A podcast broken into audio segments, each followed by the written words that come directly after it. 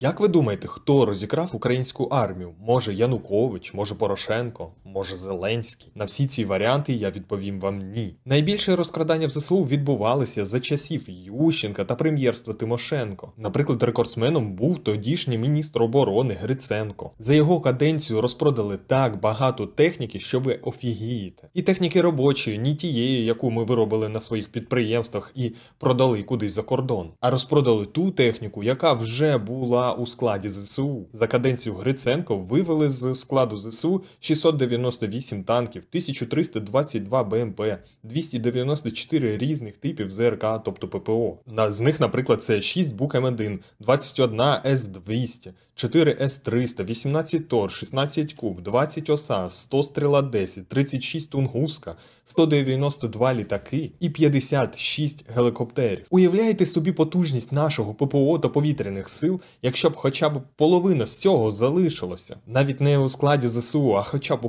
консервації. Щоб після якогось короткого часу, після ремонту та нагляду, ця техніка почала виконувати бойові завдання. І не потрібно б нам нічого було клянчити у своїх союзників та західних партнерів. А ще хтось каже, що Зеленський ППО не закуповував. Це все просто неможливо було б замістити ніяк. І це лише каденція одного міністра оборони. Ця величезна кількість ППО та 192 літаки це лише маленька частина того, що розпродали за часів нашої незалежності. Про всі інші випадки розпродання і розкрадання армії можете побачити на моєму ютуб каналі. Посилання у шапці профіль.